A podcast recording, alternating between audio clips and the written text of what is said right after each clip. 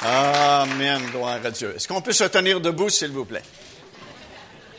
Est-ce que quelqu'un veut dire gloire à Dieu dans cette place? Amen.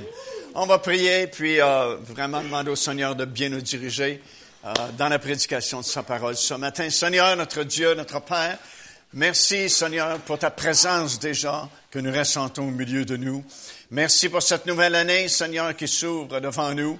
Seigneur, pour toutes les bontés, les richesses, Seigneur, ta miséricorde qui vont être déversées sur nous durant cette nouvelle année. D'avance, Seigneur, on veut te donner toute la gloire et l'honneur qui n'appartiennent qu'à toi seul. Bénis cette réunion ce matin et ce soir.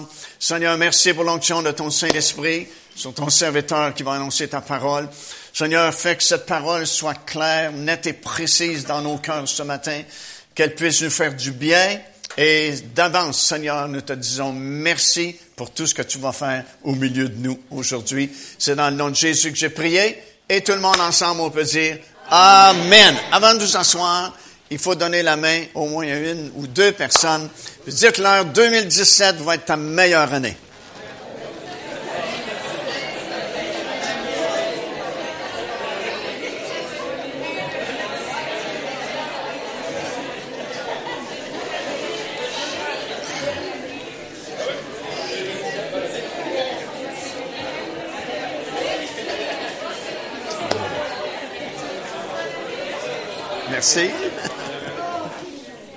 Alléluia. Amen. Gloire à Dieu. Gloire au Seigneur. Vraiment un privilège, encore une fois, d'être au milieu de vous. Et puis, euh, depuis plusieurs années déjà, j'ai le privilège de débuter chaque nouvelle année avec vous ici euh, à Grimby. Puis, euh, je remercie Seigneur pour ce privilège qu'il me donne. Et puis, euh, c'est toujours une bénédiction d'être avec vous. Gloire au Seigneur. 2017 va être une grande année, euh, surtout au niveau prophétique. Euh, vous êtes mieux d'attacher votre ceinture, parce que j'ai l'impression qu'il va y avoir beaucoup de changements. Ça va brasser durant cette année 2017 pour de nombreuses raisons, évidemment, comme nous savons chacun d'entre nous. Et surtout au niveau prophétique, je n'ai jamais vu une situation prophétique comme celle qui prévaut actuellement dans le monde, surtout en Israël. Écoute, je n'ai jamais vu ça. Euh, je voyage en Israël depuis une trentaine d'années et puis euh, ce qui se passe actuellement, je n'ai jamais vu des choses semblables. Et c'est tellement la pensée en Israël de, que le Messie peut se manifester d'une journée à l'autre est tellement omniprésente qu'il y a quelques jours à peine, le chef de police de Jérusalem a dit qu'il se préparait parce que lui aussi croit que le Messie, d'une journée à l'autre, va se présenter en Israël, puis il dit, faut assurer la sécurité, parce que tout le monde va vouloir lui toucher, lui parler, être proche de lui. Écoute, c'est le chef de police de Jérusalem qui dit, wow, il faut se préparer. Ça veut dire que c'est omniprésent, cette pensée-là. Puis ça devrait nous parler à nous, l'Église du Seigneur Jésus-Christ. Si Israël attend son Messie d'une journée à l'autre, bien sûr, ils ne parlent pas du Seigneur Jésus-Christ lorsqu'ils parlent de leur Messie. En réalité, ils savent même pas c'est qui leur Messie, mais le fait qu'il y a cette pensée-là nous dit, wow, nous vivons des temps vraiment très particuliers, très spéciaux. Puis avec l'élection de M. Trump aux États-Unis, beaucoup de choses vont changer. Croyez-moi, ça va brasser 2017. Puis comme la prophétie qu'on on a entendue ce matin, wow, c'est exactement ça. S'il y a un moment où tu dois te rapprocher de Dieu, c'est maintenant. Gloire au Seigneur. Alors on va vivre des belles choses durant cette nouvelle année. Puis euh, on va voir la gloire de notre Seigneur encore une fois être manifestée au milieu de nous. En ce qui nous concerne, nous, on organise deux voyages justement en Israël. C'est un bon temps de visiter Israël parce qu'il se passe des choses vraiment très intéressantes au niveau prophétique. Un en avril et un autre en octobre de l'année 2017.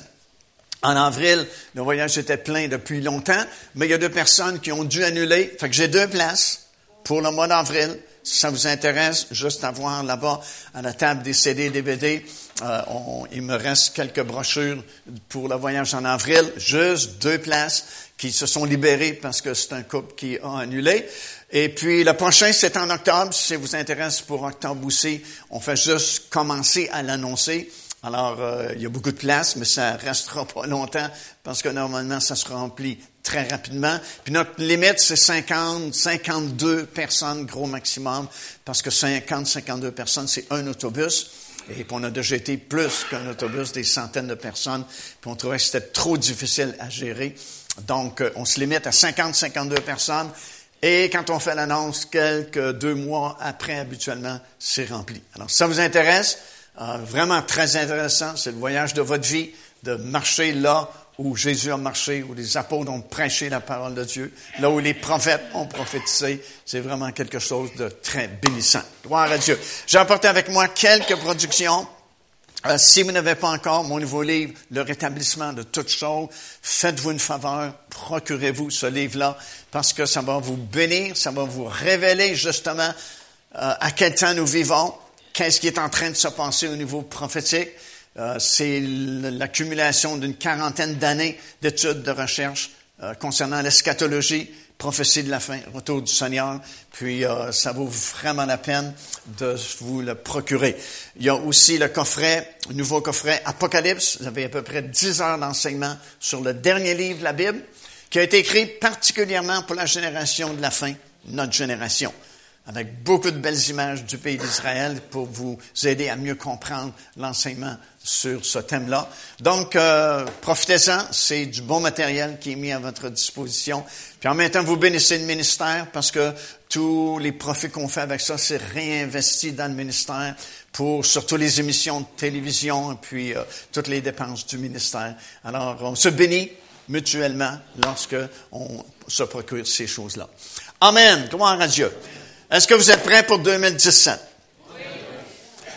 On va devoir s'approcher du Seigneur en cette année, parce que je vous le dis, ça va broncer, ça, beaucoup de choses vont être secouées, beaucoup de choses vont être ébranlées. Vous savez, il y a une drôle de promesse que euh, le Seigneur a faite dans la parole du Seigneur, sur laquelle on prêche pas souvent, parce que c'est pas vraiment une promesse intéressante. Il a promis d'ébranler toutes choses dans les derniers jours.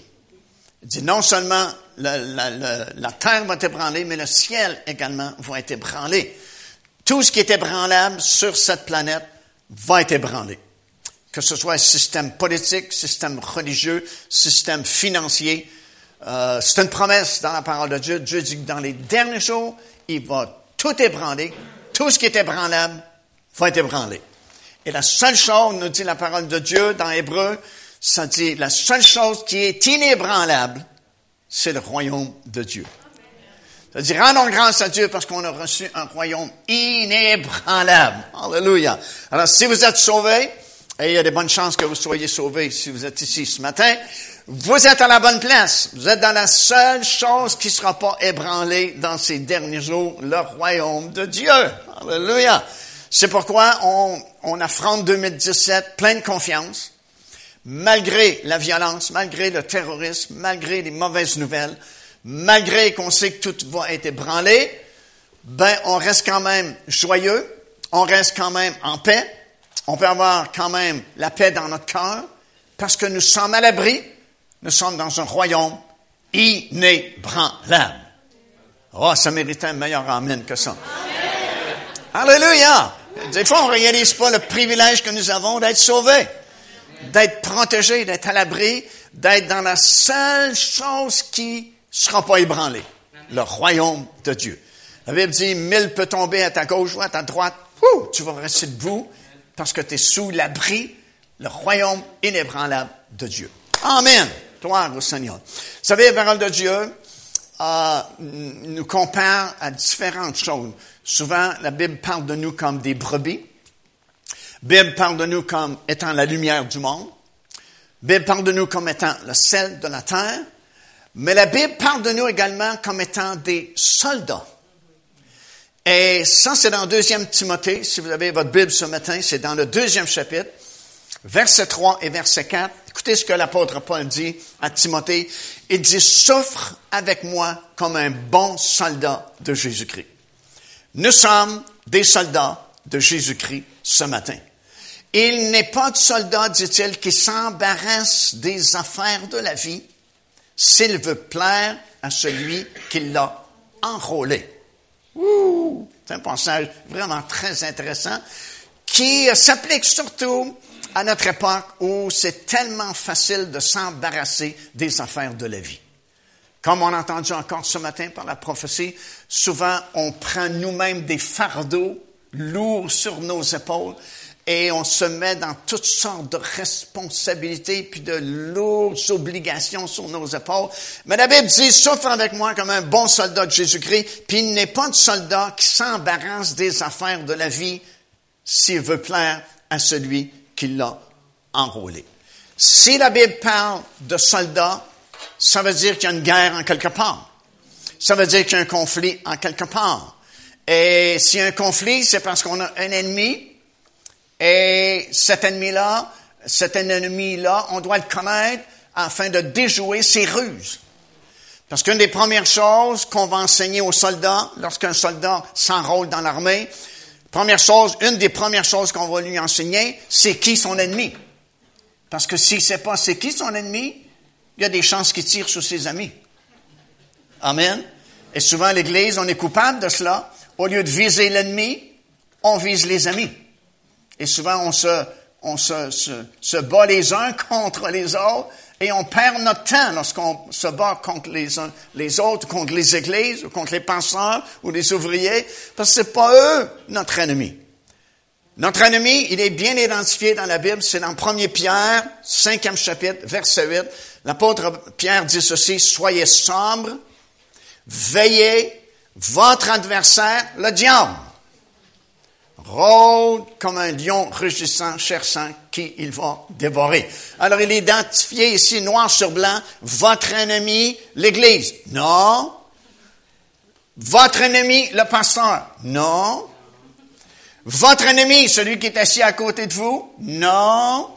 Votre ennemi, celui qui vous a blessé. Même pas. Il est identifié ici noir sur blanc, votre ennemi, le diable. C'est lui qui est votre ennemi. C'est lui qui, par ses ruses, ses moyens de travailler, cherche à vous éloigner le plus possible du Seigneur, parce qu'il sait que plus vous êtes loin du Seigneur, moins vous avez les bénéfices que le Seigneur a gagnés pour vous sur la croix de Golgotha. Plus vous êtes loin du Seigneur, moins vous avez sa joie, moins vous avez sa paix, moins vous avez sa gloire, et ainsi de suite. Alors il vise, la seule chose en fait qu'il vise, c'est votre foi. Parce que la Bible déclare que le juste vivra par sa foi. Pas par son compte de banque, pas parce qu'il y a une belle situation dans le monde, pas parce qu'il est influent dans la société. Le juste vivra par la foi. C'est la seule chose qui nous garde dans le Seigneur Jésus-Christ ce matin. Notre foi que nous avons reçu à la nouvelle naissance. Et la seule chose, croyez-moi, que l'ennemi vise lorsqu'il vous attaque, lorsqu'il met des pièges devant vous, lorsqu'il utilise ses mille et une ruses, il vise votre foi pour qu'un jour vous disiez, j'ai mon voyage, je veux plus rien savoir, j'abandonne. Lui se félicite, il vient de vous avoir, parce que la seule chose qui vous garde dans le Seigneur ce matin, c'est votre foi en lui. Vous perdez votre foi dans le Seigneur, vous n'avez plus rien. Il n'y a pas d'autre chose qui remplace la foi. Le juste vivra par la foi. Et malheureusement, il réussit souvent parce que souvent on entend parler de gens qui autrefois étaient zélés, autrefois avaient un amour pour le Seigneur Jésus-Christ, autrefois étaient bouillants dans le Seigneur, autrefois opéraient les dons spirituels, autrefois évangélisaient, partageaient sa foi, et aujourd'hui, ils sont plus là. Ils ont abandonné. Qu'est-ce qu'ils ont abandonné? Ils ont abandonné la foi. C'est la chose la plus importante que nous avons ce matin, notre foi dans le Seigneur Jésus-Christ. Et le diable travaille à essayer de détruire cette seule puissance-là, la foi que nous avons dans le Seigneur Jésus-Christ, parce que c'est par la foi que nous vivons. C'est par la foi que nous sommes enfants de Dieu. C'est par la foi que nous sommes forts ce matin. C'est par la foi que nous sommes victorieux ce matin. C'est par la foi que nous sommes, nous avons la paix du Seigneur. Tout marche par la foi. Alléluia. Et le diable essaie par ses ruses, ses artifices de vous faire placer votre foi ailleurs que dans le Seigneur Jésus-Christ. Essaie, tu sais, parce que dès l'instant où on accepte le Seigneur Jésus-Christ, euh, tout à coup, on est dans deux mondes en même temps. Par la nouvelle naissance, on vient d'être transporté dans le royaume du Fils de son amour. Ça veut dire qu'il y a une dimension euh, spirituelle, surnaturelle que nous n'avions pas auparavant, mais dès l'instant où on accepte le Seigneur Jésus-Christ, la Bible dit, on est dans ce royaume-là. On est dans un monde spirituel, surnaturel, puis on a un accès instantané à la présence même de Dieu là-haut dans le ciel. C'est une fraction de seconde, tu peux quitter Granby, quitter le Québec, Canada, tchoum, être rendu dans la présence même de Dieu. Et ça, c'est pas peu de choses, parce que la Bible dit que Dieu habite une lumière inaccessible. On dit même avec toutes les découvertes modernes, puis toutes les vitesses qu'on peut avoir aujourd'hui, par le monde, tu seras jamais capable d'atteindre Dieu. Mais juste du fait que nous sommes nés de nouveau, hey, une fraction de seconde, j'ai atteint la lumière inaccessible pour le monde. Je suis dans la présence de Dieu. Mais en même temps, vous avez remarqué, même si vous êtes sauvés, vous êtes encore dans ce monde matériel et physique. Bon, il y a juste une personne qui l'a remarqué, mais les autres, vous êtes encore dans le monde physique. Ça veut dire qu'on est dans deux mondes en même temps. Le monde physique matériel est pas mal administré par notre adversaire, le diable. Parce que la Bible dit le monde entier est sous la puissance du malin présentement. Ça ne sera pas de même pour toujours, parce qu'un jour, le Seigneur Jésus-Christ sera ici en personne, s'il vous plaît, et ce sera le royaume de Dieu établi partout sur la planète, et le diable va être jeté dans les temps de feu pour l'éternité à tout jamais. Mais présentement, le monde physique, matériel, est sous la puissance du diable. Alors, tout ce qui vient du monde, ça ne peut pas être trop, trop bon. Pour ça qu'il faut se méfier. Pour ça qu'il faut être prudent comme des serpents, la Bible dit. Simple comme des colombes, mais prudent comme des serpents. Parce que tout ce qui vient du monde, hmm, c'est teinté de notre adversaire, le diable. Mais en même temps, nous sommes dans un monde surnaturel et spirituel, et puis on peut être dirigé par le Saint-Esprit, fondé sur la parole de Dieu, et parce qu'on est encore dans ce monde matériel et physique, c'est pourquoi on doit apprendre à devenir de bons soldats, à identifier notre adversaire et déjouer toutes les ruses de l'ennemi pour que nous puissions être préservés purs, préservés dans ce monde merveilleux, surnaturel et spirituel dans lequel nous avons été projetés en acceptant le Seigneur Jésus-Christ. Quelqu'un doit dire Amen. Alors on sait par la Bible qui est notre ennemi, c'est pas compliqué, c'est le diable. Et puis euh, souvent les gens disent rient de ça, surtout dans le monde, monde matériel physique. C'est sûr qu'ils peuvent pas comprendre ce que vous comprenez par le monde spirituel et naturel parce que vous avez eu la révélation de la parole de Dieu. Une connaissance surnaturelle que le monde n'a pas reçue et connue parce qu'ils n'ont pas encore accepté le Seigneur Jésus-Christ. Jésus, c'est la porte d'accès dans ce monde surnaturel. Il n'y a, pas, pas d'autre fenêtre, il n'y a pas d'autre porte. Si tu veux entrer dans ce monde surnaturel, spirituel, il y a juste une façon, il y a juste une porte, et Jésus dit, je suis la porte. Je suis le chemin, je suis la vie. Dans l'évangile de Jean, il dit, je suis la porte, celui qui entre par moi, il sera sauvé. Alors, seule façon d'entrer dans ce monde surnaturel, spirituel, c'est pas d'avoir une religion. Tu peux avoir 15 religions en même temps, tu restes dans le monde physique et matériel.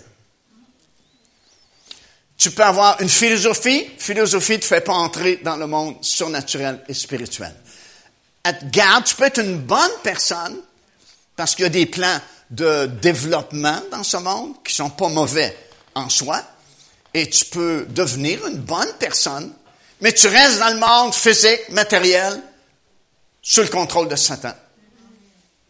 Seule façon d'entrer dans le monde surnaturel, spirituel, il n'y a qu'une seule porte, et cette porte, c'est Jésus-Christ. Pour ça que le monde n'aime pas ce nom-là parce que c'est trop exclusif pour eux. On peut parler de Dieu en général, le monde accepte ça, parce que Dieu peut avoir différentes formes, différents noms, différentes compréhensions. Pour un, Dieu, c'est les arbres. Un autre, c'est Bouddha. Un autre, c'est Krishna. Un autre. Tout le monde a cette forme de Dieu qui lui plaît. Mais Jésus-Christ, c'est trop exclusif. Il y a juste un Jésus-Christ. Il y a juste une porte. Il y a juste un chemin. Et surtout à notre époque, le monde déteste ça. Parce que chacun veut faire ce qui lui plaît, puis personne vient me dire qu'est-ce que je dois faire? Mais la Bible n'a pas changé. La parole de Dieu n'a pas changé. Il n'y a qu'une porte d'accès dans le monde surnaturel, spirituel. Et cette porte, c'est Jésus-Christ. Celui qui entre par lui, entre dans ce monde surnaturel. Celui qui refuse cette porte-là essaie de grimper ailleurs, essaie de trouver une fenêtre en quelque part, une autre porte en quelque part. Il perd son temps, il va perdre sa vie. Et pour lui, la parole de l'apôtre Paul est vraie, Christ est donc mort en vain pour lui. Imaginez-vous, pour des millions et des millions de personnes, tout ce que Jésus-Christ a fait, toutes ses souffrances et sa mort sur la croix de Golgotha, c'est absolument inutile pour cette personne parce qu'elle refuse la porte. Refuse qu'il est exclusif. Je suis le chemin, la vérité et la vie. Alors on vit dans ces deux mondes en même temps. Et c'est pourquoi il y a des combats. Les combats, vous ne pouvez pas, pas avoir de combat. C'est impossible. Parce qu'on est dans un monde qui est contre Dieu, qui est sous la puissance du malin, puis c'est sûr qu'il y a des conflits. Ce que vous pensez maintenant, la révélation que vous recevez du monde surnaturel et spirituel dans lequel vous êtes maintenant parce que vous êtes né de nouveau, ce que vous pensez dans ce monde-là est contraire à ce qu'on pense dans le monde physique et naturel. Alors, on est mieux de se faire à l'idée, on va toujours être à contre-courant du monde physique et naturel. Ce que vous pensez, c'est pas ce que le monde pense. Ce que le monde pense, c'est pas ce que vous pensez. Ce que vous croyez, c'est pas ce que le monde croit. Ce que le monde croit, c'est pas ce que vous croyez.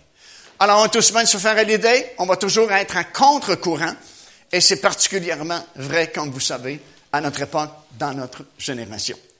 Donc, c'est la raison pour laquelle il y a des conflits. C'est pourquoi il y a un combat. Mais finalement, tous les luttes, les combats, toutes les séductions, toutes les attaques, toutes les ruses de l'ennemi, comme j'ai mentionné précédemment, sans un seul but, que vous abandonniez cette fois-là que vous avez dans le Seigneur Jésus-Christ.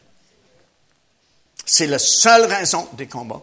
C'est pourquoi l'apôtre Paul, à la fin de sa vie, écoute, s'il y en a un qui aurait pu se vanter à la fin de sa vie, c'est bien l'apôtre Paul. Il aurait pu dire, j'ai, construit tant d'églises, j'ai voyagé, j'ai fait ceci, j'ai fait cela, j'ai fait des exploits pour Dieu. Savez-vous quel est son témoignage à la fin de sa vie? Il dit, j'ai combattu le bon combat, j'ai gardé la foi. Quel témoignage! J'ai gardé la foi. Juste cette phrase-là, si tu, t'arrêtes à, y penser, s'il a gardé la foi, c'est qu'il y a eu des conflits. Il y a eu des combats. Puis il a dû garder la foi. Ça veut dire que certaines journées, tu es tenté de tout abandonner. Tu es, tenté de laisser de côté la foi. Parce qu'il dit, mon combat, mon bon combat, j'ai gardé la foi.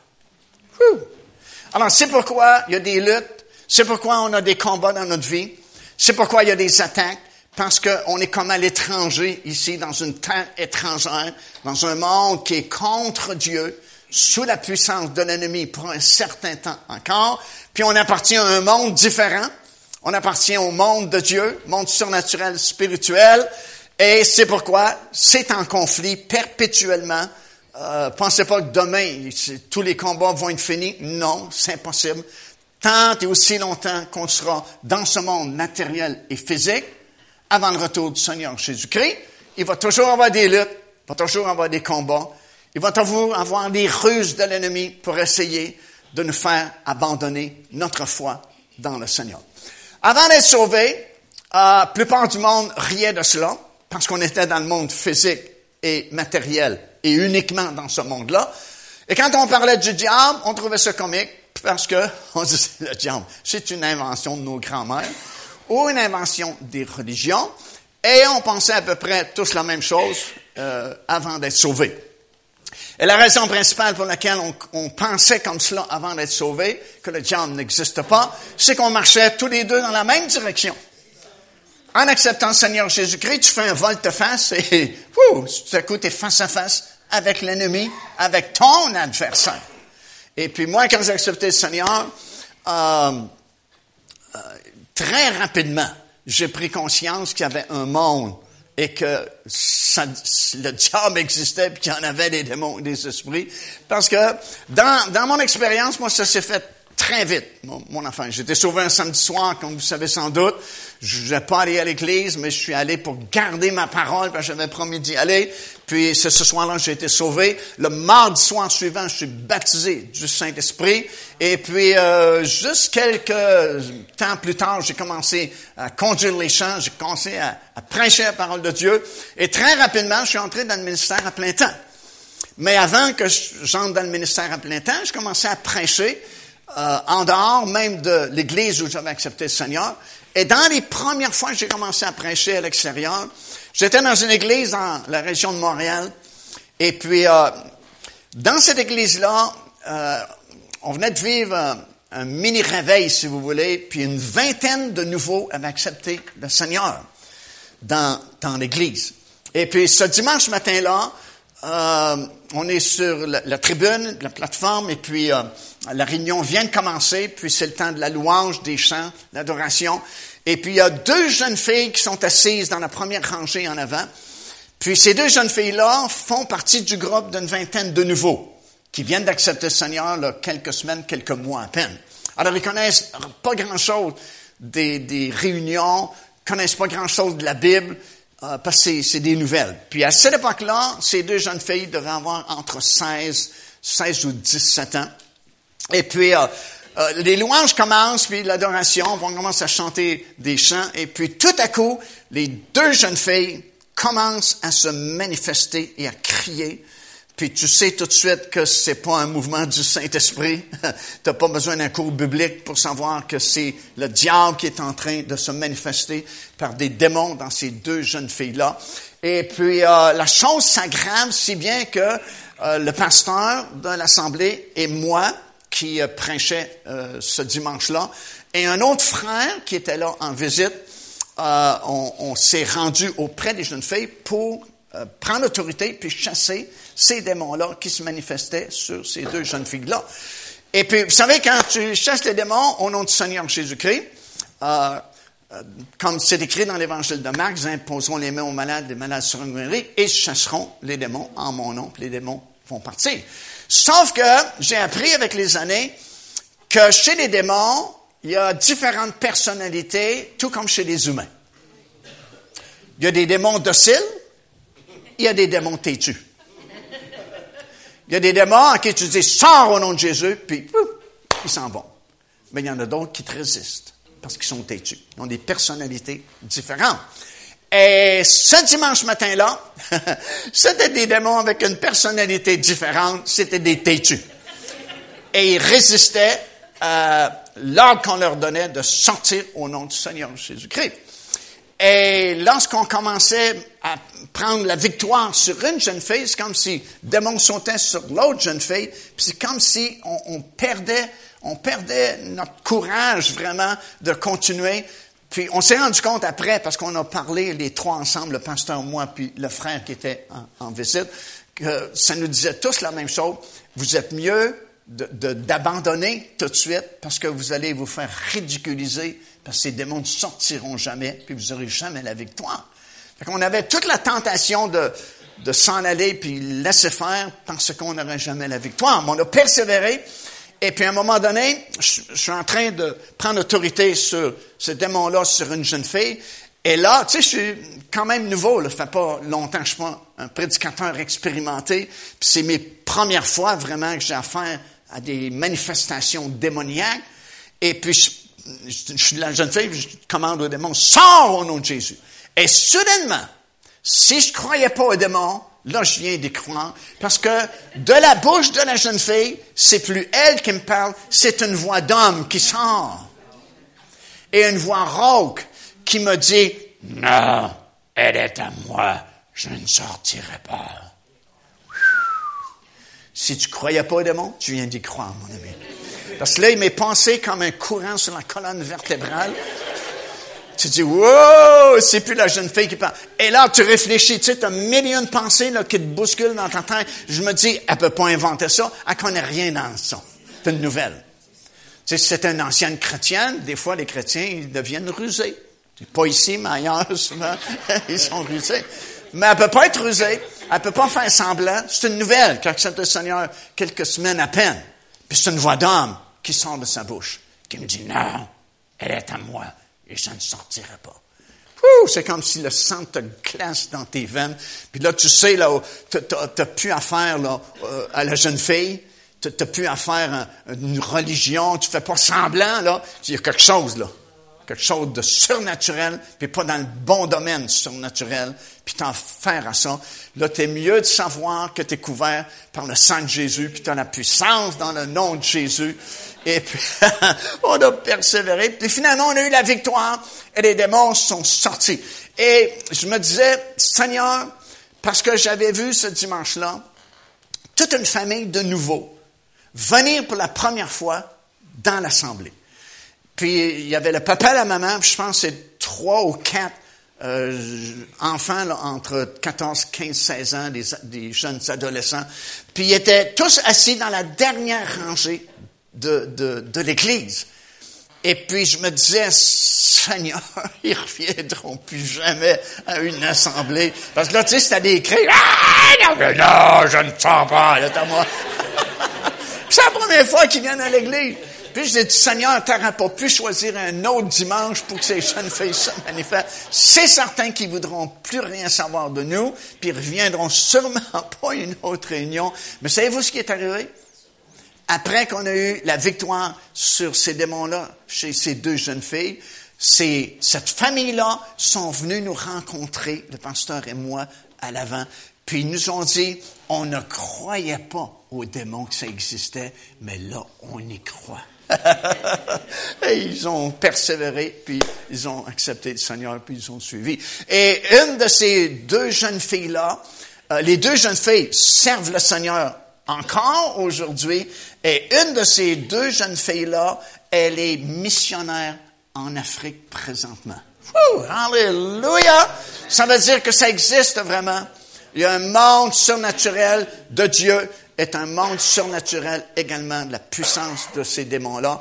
Et on est mieux d'être euh, conscient de qui nous sommes et de qui il est et devenir un bon soldat comme la parole de Dieu nous exhorte avec toutes les armes euh, qui sont à notre disposition pour être vainqueurs et plus que vainqueurs même sur toutes ces choses-là.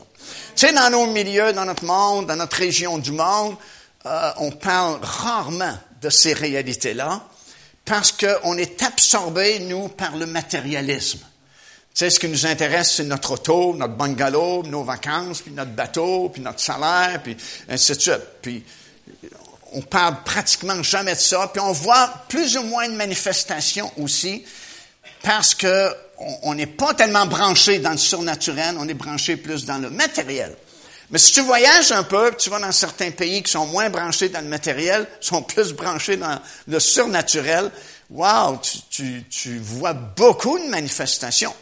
Lorsque j'ai commencé à voyager aux Antilles, par exemple, première fois que j'ai mis les pieds euh, sur une île aux Antilles, euh, le premier soir, euh, on était accueillis dans une maison, une famille chrétienne de, de l'assemblée où j'allais prêcher.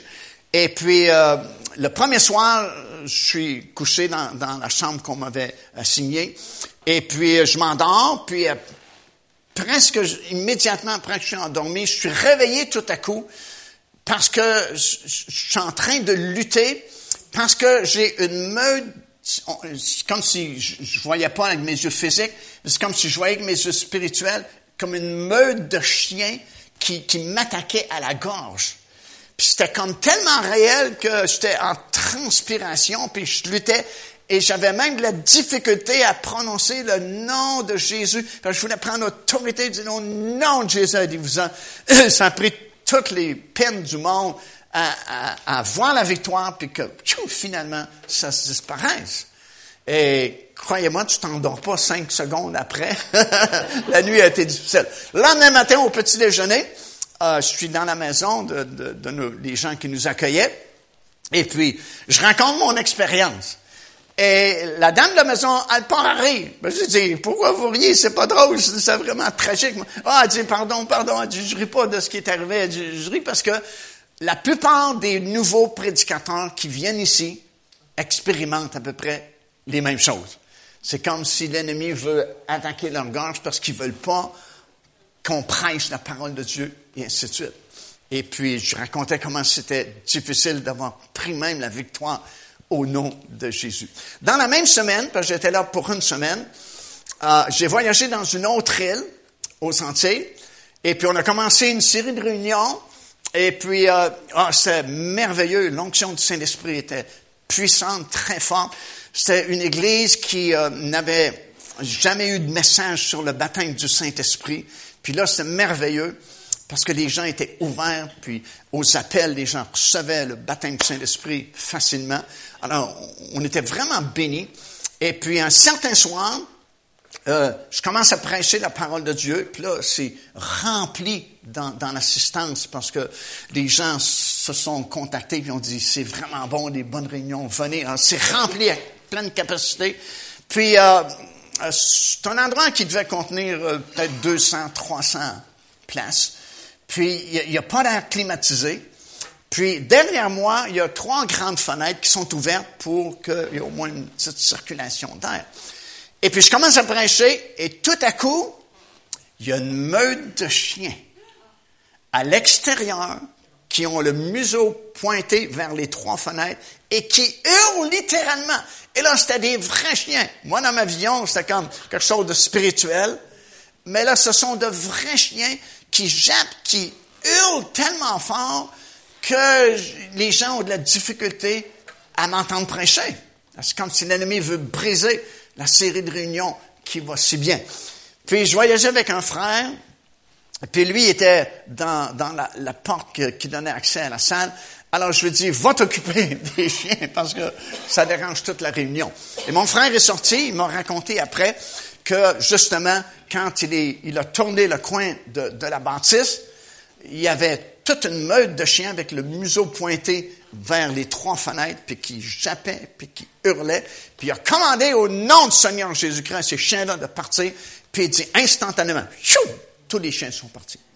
Alors tu sais que c'était satanique, c'était quelque chose de, vraiment organisé par le royaume des ténèbres. Puis il dit, je suis comme voulu revenir dans, dans la salle, puis j'ai comme entendu un petit bruit de froissement de feuilles. Alors il dit, je me suis retourné, puis dit, j'ai vu dans une haie qui était là sortir une dame qui était accroupie, et elle a sorti en courant et euh, elle est disparue. Alors on a compris que c'est une sorcière qui avait fait venir des chiens pour déranger la réunion. Et puis ça me rappelait quelques jours auparavant que j'avais vécu la même expérience, mais dans le domaine spirituel, le domaine surnaturel. Et puis, ce soir-là, on a eu toute une soirée de délivrance extraordinaire.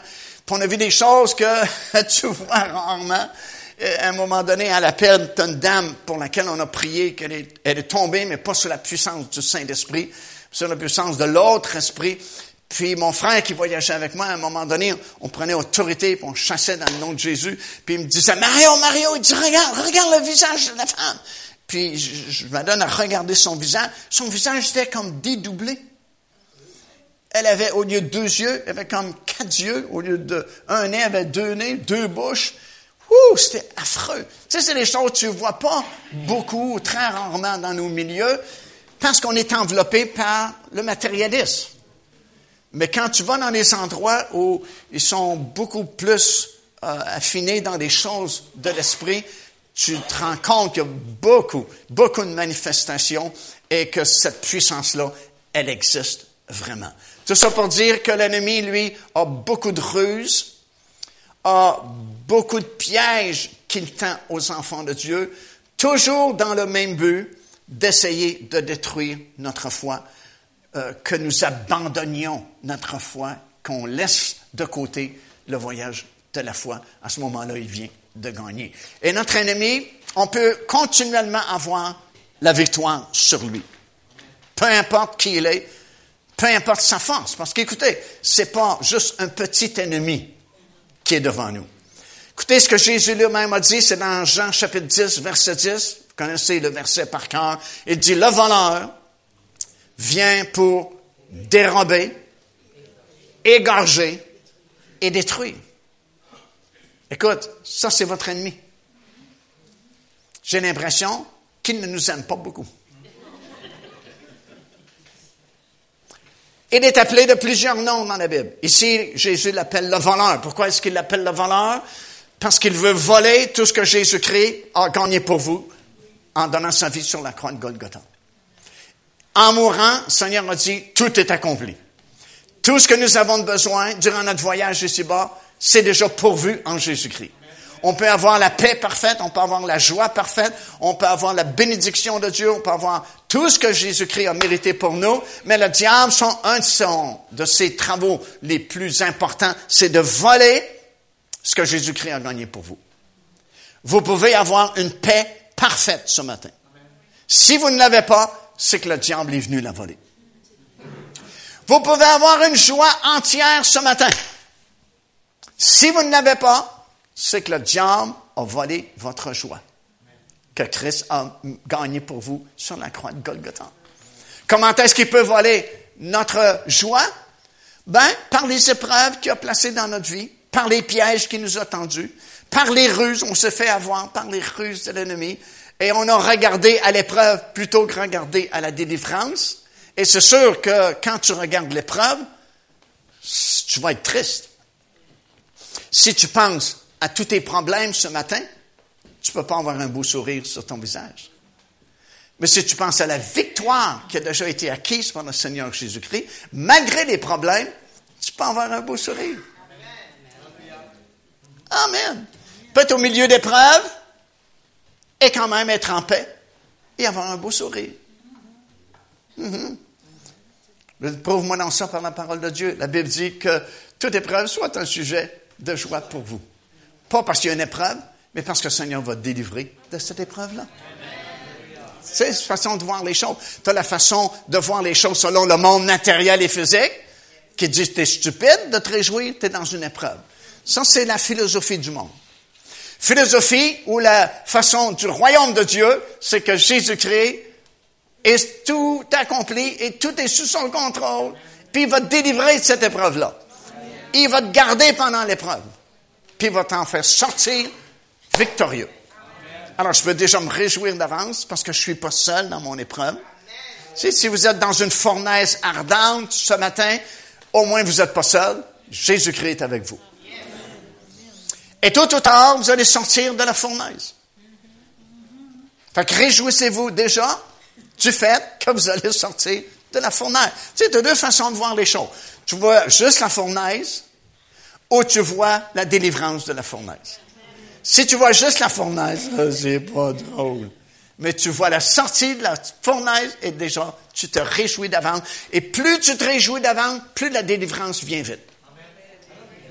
Plus tu parles de la fournaise, plus tu vas rester longtemps, malheureusement, dans la fournaise. C'est comme quelqu'un qui parle toujours de ses problèmes, ses maladies, ses traumas. Il parle juste de ses montagnes. Pourquoi est-ce qu'il parle de ses montagnes? Parce qu'il regarde juste la montagne si je regarde la montagne, mon sujet de conversation, c'est la montagne. Elle est grosse, la montagne. C'est impossible d'escalader cette montagne-là. Pourquoi je suis collé dessus? Tout ce que je vois, mon monde à moi, c'est la montagne. Mais Jésus n'a jamais dit de parler de vos montagnes, il a dit de parler à ta montagne. Et dis-lui, montagne, ôte-toi de là. Et Jésus dit, il le fera. Bon, le monde matériel faisait dit, c'est stupide votre affaire. Quand cette dame qui avait un problème m'a dit, j'ai essayé cette affaire-là, ça n'a pas marché. Écoute, c'est pas une question ça marche, ça marche pas. C'est ce que Dieu dit dans sa parole. Persévère jusqu'à ce que ça marche. Mais pour le monde, c'est stupide. Mais laisse-le faire, le monde. Le monde s'en va à la perdition. J'aime mieux croire à ce que Dieu me dit dans sa parole, parce que ça, ça marche vraiment, puis ça, ça me conduit à la vie éternelle. Le monde, ça me conduit à la perdition. Ils ont l'air très sages, très intelligents, puis il vous regarde, puis vous dit, c'est vraiment stupide de croire à des niaiseries comme ça. Laisse-la faire, pauvres autres, ils peuvent pas avoir mieux. C'est tout ce qu'ils peuvent avoir dans le monde. La philosophie, la pensée du monde, les sages de ce monde. Puis la Bible me dit, les sages de ce monde, c'est une folie devant Dieu. Fait que tu choisis. Tu marches selon le monde, principe du monde, tu n'iras pas loin. Ou tu marches selon le monde surnaturel, spirituel dans lequel tu as été projeté à la nouvelle naissance, et c'est certain que tu vas sortir plus que vainqueur. Alors, il est appelé ici le voleur. Ailleurs, il est appelé dans Éphésiens chapitre 2, verset 1, le prince de la puissance de l'air. Mm Pensez pas que le diable est en enfer. Si le diable est en enfer, on serait bien. Mais non, non, il est omniprésent, il est là dans l'espace, ce qu'on appelle l'air. Il est le prince de la puissance de l'air. Apocalypse chapitre 12, verset 10, il est appelé l'accusateur de vos frères. Il y en a un qui vous accuse jour et nuit. Mais il y a un nom particulier que je vais vous parler juste quelques instants ce matin. Dans Luc chapitre 11, verset 21, il est appelé l'homme fort. Votre ennemi, le diable, est appelé dans la Bible aussi l'homme fort. Euh, ça dit dans ce passage-là, Luc 11, 21, lorsqu'un homme fort et bien armé garde sa maison, ce qu'il possède est en sécurité. Mais si un plus fort que lui survient et le dompte, il lui enlève toutes les armes dans lesquelles il se confiait et il distribue ses dépouilles. Bien sûr, l'homme fort ici, c'est Satan. L'homme plus fort, c'est le Seigneur Jésus-Christ. Mais si tu étudies le passage, tu réalises que l'homme fort avait des armes dans lesquelles il se confiait jusqu'à ce qu'un homme plus fort survienne, le donne et lui enlève ses armes et distribue ses dépouilles. Donc, on apprend que l'homme fort, votre adversaire, le diable, a des armes qu'il utilise contre nous. Et plus tu vas connaître ses armes, plus tu vas être capable de déjouer ses ruses et ses plans qu'il a formés contre toi. Tu sais, il faut que tu réalises ce matin que Dieu a fait des plans pour nous, mais le diable aussi a des plans contre vous. Puis c'est mieux de connaître les plans que Dieu a fait pour ta vie, mais connaître aussi les armes avec lesquelles l'ennemi se sert pour essayer de détruire ta foi. Et il y a des armes qui fonctionnent plus que d'autres. Il y a des armes favorites de l'ennemi. Pourquoi ce sont des armes favorites? Parce qu'elles fonctionnent. Et son arme de préférence, et c'est son arme de préférence parce qu'elle marche depuis le tout début, puis elle marche encore aujourd'hui, c'est le doute. Parce que comment tout a commencé sur cette planète, Adam et Ève? L'ennemi s'est infiltré, et qu'est-ce qui s'est servi comme arme? Le doute. Dieu a-t-il réellement dit? Et ça a commencé là. Et la chute a suivi.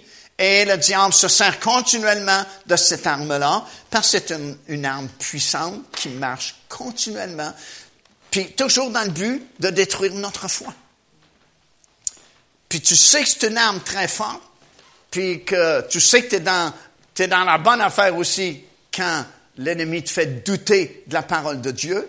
Parce que souviens-toi, avant d'être sauvé, il n'est jamais venu te déranger avec le doute pour savoir si tu étais dans la bonne religion ou non. Moi, je me souviens, très jeune, on allait à l'église catholique le dimanche matin à la messe, et jamais le diable est venu me déranger dans mon banc d'église pour me dire, es-tu sûr que tu es dans la bonne religion? Jamais. Il voulait surtout pas me réveiller parce qu'il savait que je n'étais pas en bonne place, puis que j'étais un de ses clients, puis qu'un jour je m'en irai avec lui pour l'éternité. Il veut surtout pas me déranger. Mais dès l'instant où une personne accepte le Seigneur Jésus-Christ, tout de suite, es-tu certain? C'est une gamique, tu t'es fait embarquer dans quelque chose. Mais c'est une meilleure preuve que tu es dans bonne affaire. Parce que si tu n'étais pas dans la bonne affaire, il ne se donnerait pas le trouble de te faire douter que tu n'es pas dans la bonne affaire. Amen? Alors, tu peux retourner son âme contre lui. Si tu as des doutes, c'est parce que tu as quelque chose. Parce que si tu n'avais rien, il ne te dérangerait surtout pas avec des doutes, parce que quand tu as des doutes, ça te porte à penser, à réfléchir et à chercher. Et attention, quelqu'un qui cherche, il va trouver. La Bible dit, si tu cherches, tu vas trouver. Alors, c'est une âme qui se sent. Même chose pour le baptême du Saint-Esprit. J'ai vu des milliers de personnes être baptisées du Saint-Esprit. Et souvent, tout de suite après le baptême du Saint-Esprit, le doute vient. Le diable vient tout de suite. Oh, il me semble que les trois, quatre mots que tu as prononcés, ça ressemble à, le les mots du frère qui était à côté de toi. Pour moi, tu as imité les paroles que tu as entendues. Mais c'est courant. Pourquoi est-ce qu'il donne la peine de venir avec le doute, te faire douter que tu as reçu le baptême du Saint-Esprit? Parce que tu viens de recevoir. Autrement, il ne viendra pas te faire douter. C'est parce que tu as quelque chose, si l'ennemi se donne la peine d'essayer de te l'enlever. Parce que tu ne peux pas enlever quelque chose à quelqu'un qui n'a pas. C'est une bonne place pour dire Amen aussi. non, mais c'est bon. Tu ne peux pas t'enlever quelque chose que tu n'as pas. Fait que si tu n'as pas le baptême du Saint-Esprit, il ne peut pas te faire douter que tu l'as ou tu ne l'as pas. Mais la minute que tu le reçois, ben, il va te faire douter parce que tu l'as. Si tu ne l'avais pas, il ne pourrait pas te faire douter. Mais si tu l'as, il va te faire douter parce que tu as quelque chose. Deuxième arme, rapidement, parce que je ne veux pas vous tenir jusqu'à soir, on a une autre réunion ce soir. L'accusation. Il est l'accusateur des frères et des sœurs. Même la Bible dit continuellement. Tu sais, il, faut lui donner ça, il est fidèle à sa job. Continuellement, jour et nuit, il vous accuse devant Dieu. Ça veut dire que s'il nous accuse, ça veut dire qu'il nous voit, ça veut dire qu'il nous entend. Ça veut dire qu'il nous surveille, parce que sinon, il n'y aurait rien à présenter comme accusation. Et c'est pourquoi la Bible nous dit de faire attention à ce qu'on fait, notre façon de nous conduire dans le Seigneur avec sobriété, et de faire attention surtout à nos paroles qui sortent de notre bouche, parce que les paroles qui sortent de notre bouche nous identifient. Et le diable peut entendre nos paroles et les utilise contre nous. Parce que souvent, nous, on n'est pas sur nos gardes parce qu'on réalise pas qu'on est en guerre. On réalise pas qu'on est dans un conflit. On réalise pas qu'on est des soldats dans l'armée du Seigneur Jésus-Christ et que continuellement on est surveillé. Comme à la guerre dans ce monde, l'ennemi surveille toujours l'autre ennemi. Pourquoi est-ce qu'il surveille? Il cherche la faille. Il cherche le point faible chez l'ennemi, parce que c'est sûr que l'autre ennemi attaquera pas sur le point fort de son adversaire, surveille ses allées venues, surveille ses points faibles, tchou, attaque sur les points faibles. Et nous, parce qu'on n'est pas sur nos gardes, on est léger dans notre façon de servir le Seigneur, on réalise pas qu'on est dans une guerre, un conflit, on est soldat, on fait pas attention, on dit n'importe quoi, on fait n'importe quoi, et le diable ramasse ça. Oh, ça c'est leur point faible. Paf! Il attaque sur les points faibles. Et c'est pourquoi souvent, on n'a pas cet enthousiasme-là pour servir le Seigneur. On n'a pas cette joie-là à connaître le Seigneur parce que euh, on a trop, trop divulgué qui on est, nos faiblesses, nos points faibles. On, a étalé ça devant l'ennemi et il se sert de cela. Mais même s'il se sert de cela, la Bible dit qu'il n'y a plus de condamnation pour ceux qui sont en Jésus-Christ.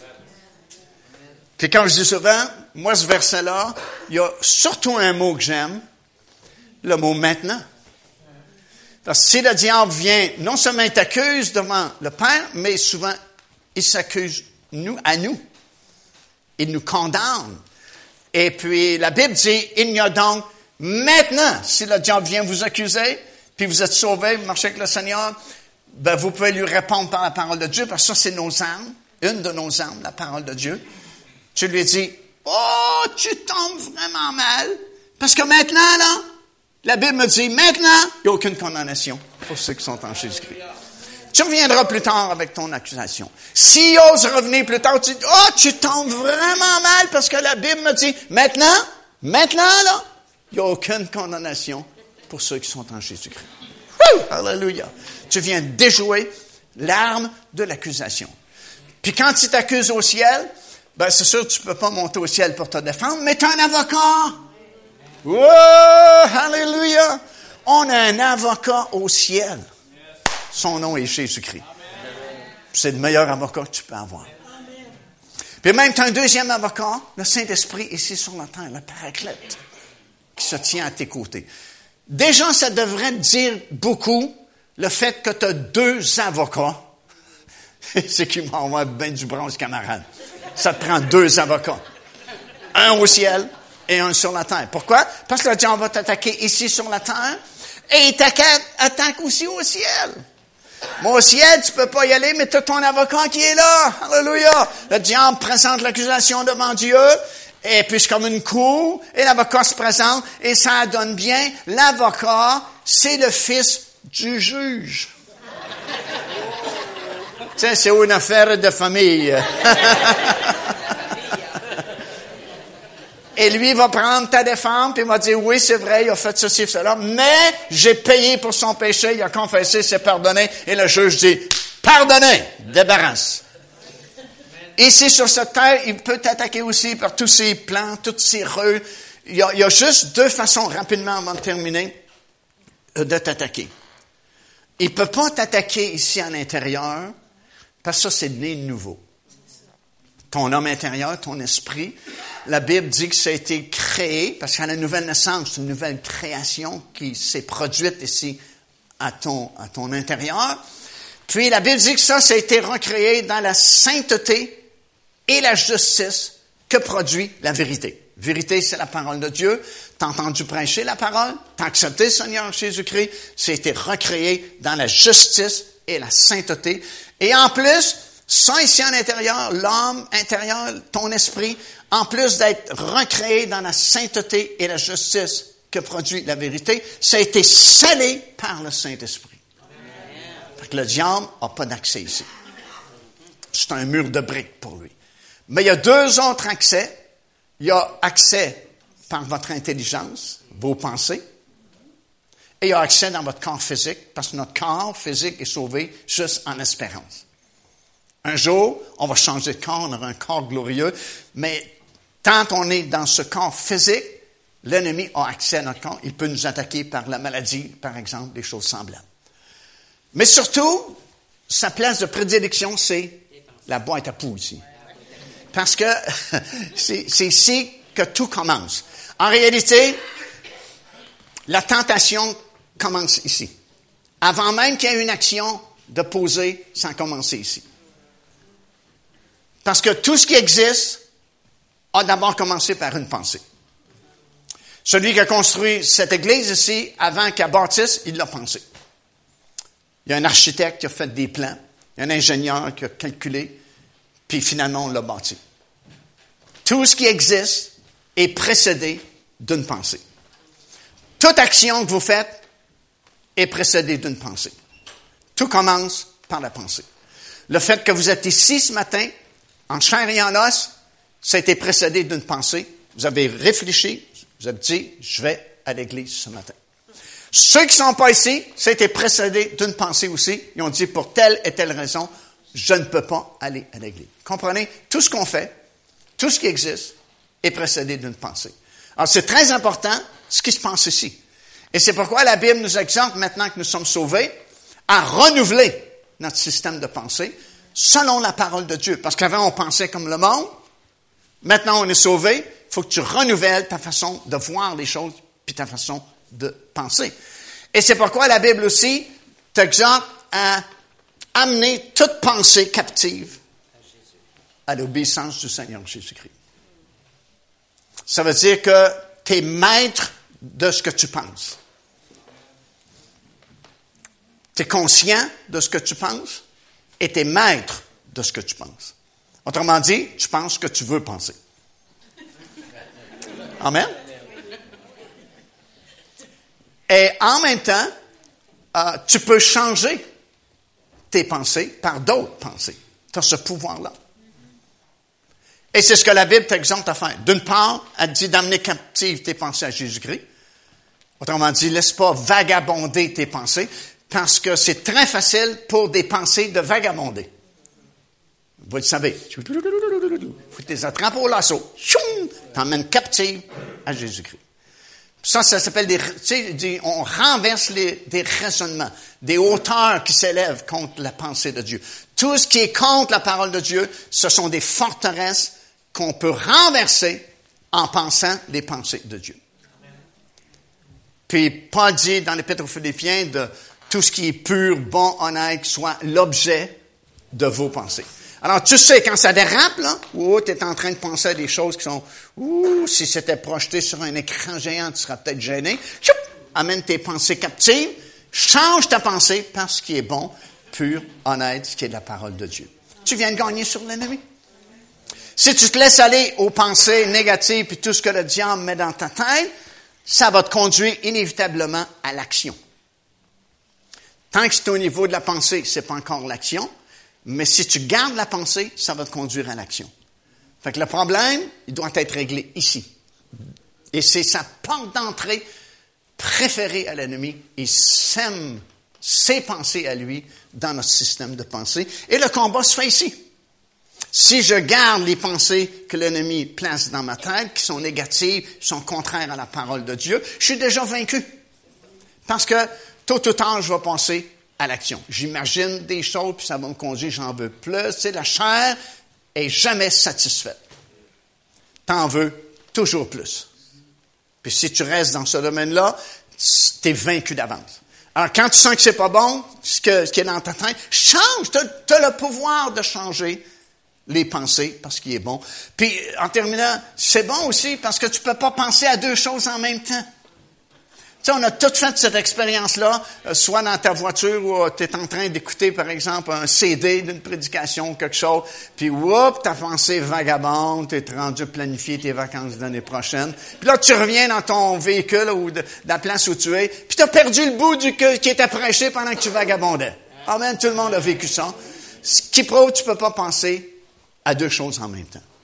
Mais tu as le pouvoir de changer tes pensées. Alors, tu es en train de déjouer les ruses de l'ennemi. Puis en terminant, je dis pour la dernière fois, nos armes à nous, parce que lui a des armes, mais nous on a des armes, puis nos armes, selon la parole de Dieu, elles sont puissantes par la vertu de Dieu. Elles ne sont pas charnelles, mais puissantes par la vertu de Dieu. On a la parole de Dieu, c'est notre arme préférée, la plus forte. Quand Satan a tenté Jésus au désert, avec quoi Jésus a-t-il répondu? Par la parole de Dieu. Plus tu connais la parole de Dieu, plus c'est facile de résister à l'ennemi, parce que lui, la connaît aussi. Avec quoi est-il venu tenter Jésus? Avec la parole de Dieu. Mais si tu connais bien la parole, tu peux le repousser par la parole de Dieu. Tu as le nom de Jésus. Le nom de Jésus fait fuir l'ennemi. Tu as le sang de Jésus. Oh, le diable a peur du sang de Jésus. C'est pourquoi il s'arrange pour qu'on n'en parle pratiquement plus dans nos réunions. Parce que, oh, le sang de Jésus, c'est ce qui l'a vaincu sur la croix de Golgotha. Hmm. Alors, quand tu es, tu connais la puissance du sang de Jésus, tu peux dérouter l'ennemi. Et dans Apocalypse, ça dit, ils l'ont vaincu à cause du sang de l'agneau et de la parole de leur témoignage. Faut que tu le dises. Le sang de Jésus est la parole de leur témoignage. Encore une fois, tellement important ce que tu déclares, ce que tu dis. Parce que, écoute, donne-moi encore deux minutes, OK? Deux petites minutes. Parce que Dieu, Dieu c'est un Dieu créateur. Et comment a-t-il créé les choses? Par sa parole. Il a dit, que la lumière soit, la lumière est arrivée. Et nous, nous sommes créés à l'image de Dieu. Et croyez-le ou non, vous avez un pouvoir créateur, vous aussi, dans votre parole. Autrement dit, écoute bien, je vais te lancer une phrase profonde. Vous voulez avoir une phrase profonde ce matin? Sais, ça débute bien l'année, une phrase profonde. Les paroles qui sortent de ta bouche sont les matériaux de construction qui permettent au Saint-Esprit de construire la réalité de la parole de Dieu dans ta vie.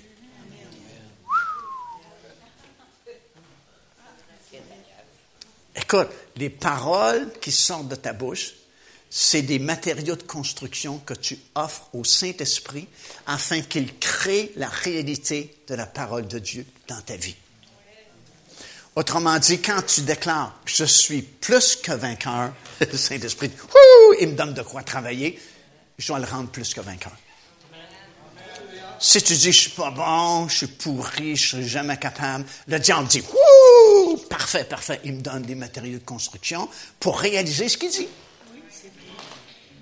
Parce que c'est un pouvoir créateur des paroles qui sortent de ta bouche. Plus tu parles négatif, plus tu vas avoir du négatif dans ta vie. Plus tu dis que tu es bon rien, tu seras jamais capable, puis ça ne marchera pas, moins ça va marcher. La Bible dit que c'est déjà accompli en Jésus-Christ. Et si je m'accorde avec ce qui est écrit dans la parole de Dieu, et je le déclare avant de le voir, j'offre des matériaux de construction au Saint-Esprit, il va créer la victoire dans ma vie. Autrement dit, tu ne seras jamais plus que vainqueur tant et aussi longtemps que tu ne le déclareras pas de ta bouche. Écoute, s'il fallait croire ça, nous les chrétiens, ce qui est écrit dans la Bible, puis le déclarer, t'imagines-tu ce qui arriverait dans nos vies, puis dans nos assemblées? Wow, ça serait la victoire. Ça serait la gloire de Dieu. Pourquoi est-ce qu'on ne voit pas plus la gloire de Dieu? Parce qu'on ne parle pas de la gloire de Dieu. On ne s'attend pas à la gloire de Dieu. On ne provoque pas la manifestation de la gloire de Dieu. Non, parce qu'on a, on a pris des habitudes, religieuse, entre guillemets, on vient aux réunions, par exemple. On sait qu'il va y avoir deux, trois chants, il va y avoir une offrande, a un prédicateur, on va dire, ah, oh, c'est bon, la semaine prochaine. Mais tu sais, on s'attend pas, on n'a pas, on n'a pas prié, là, durant la semaine, dire, oh, oh, dimanche matin, on va voir des miracles, il va y avoir des guérisons, il va y avoir la manifestation, la gloire va tomber dans l'assemblée. Mais si on le faisait, ça arriverait. Parce qu'il y a un pouvoir créateur qui sort de notre bouche, des mots qui sortent de notre bouche. Parce toi la personne qui, déclare la victoire, qui déclare la santé, qui déclare la prospérité. Au lieu de parler de la disette, la maladie, puis de la chicane, et ainsi de suite. Même l'atmosphère de la place change. Tellement fort les mots. Prends quatre chrétiens qui parlent de leur misère, le trouble ensemble, tu une atmosphère lourde. Tu veux pas rester là longtemps. Parle de chrétiens qui parlent de la gloire de Dieu, parle du réveil de Dieu, parle des âmes sauvées, parle que ça va aller mieux encore demain. Wouh! L'atmosphère, c'est léger. Tu es bien dans cette atmosphère-là. Tu sais, il me semble qu'on devrait comprendre facilement. Puis débutons cette année 2017 fort dans le Seigneur. Connaissons notre ennemi, connaissons les armes qu'il utilise, connaissons surtout les armes que nous avons à notre disposition et faisons de cette année 2017 une année exceptionnelle à tout point de vue. Alléluia! On peut avoir ce qu'on déclare fondé sur la parole de Dieu. Alors, mettons-nous d'accord au début de cette année et puis euh, décidons qu'on va être plus que vainqueurs cette année. Décidons que la joie va déborder de nos cœurs cette année. Déclarons que la paix du Seigneur va nous envahir cette année. Déclarons que tout le monde va être prospère dans l'Église cette année. Déclarons que des âmes vont venir en abondance cette année. Déclarons que la gloire de Dieu va être manifestée dans nos réunions cette année. Décidons qu'on met un sourire sur nos lèvres, même le dimanche matin quand la réunion commence. Hallelujah!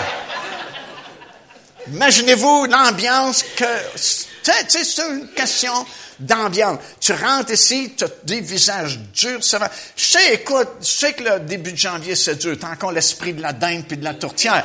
Mais quand même, sais, c'est une question de prise de position, question de déclarer, déclarons de croire, question de croire la parole de Dieu, puis déclarer ce que vous voulez, basé sur la parole du Seigneur, puis on ne lâche pas, parce que ça va être une année exceptionnelle. On se lève ensemble, s'il vous plaît, en terminant.